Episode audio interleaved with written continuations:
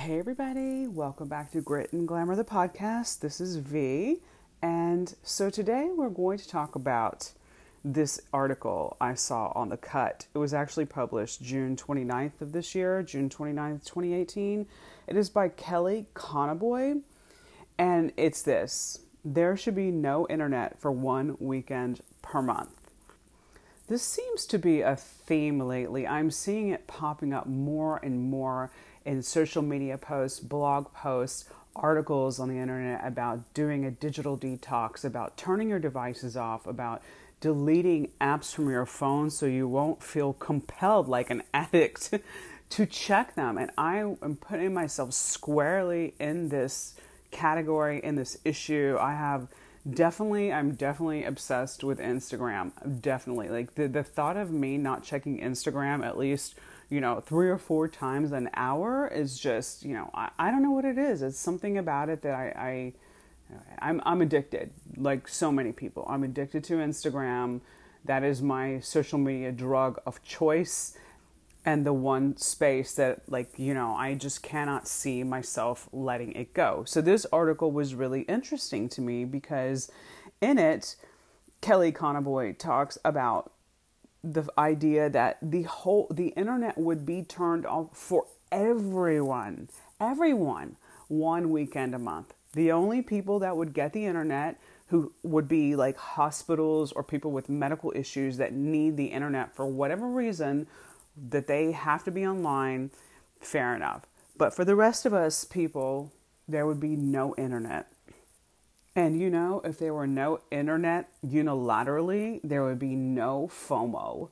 for those of you not familiar with FOMO, fear of missing out. If there's no internet, no one's posting, no one's like prepping a flat life for Instagram. No one's posting to stories. No one's tweeting. No one's Facebooking. Or as my husband likes to call it, face. Oh, I better not say that word on the podcast, but anyway. Imagine that. No one is on social media. We're all actually doing real life. Real life, one weekend a month. In fact, I can imagine like not even taking my phone anywhere, just maybe turning it off. For well, I can't turn off for the whole weekend. Then my mom can't get to me, but you know, you know what I mean. Your phone would actually just be a phone for like the first time in your modern life. Your phone would just be a phone. No internet, no social media, no apps, no nothing.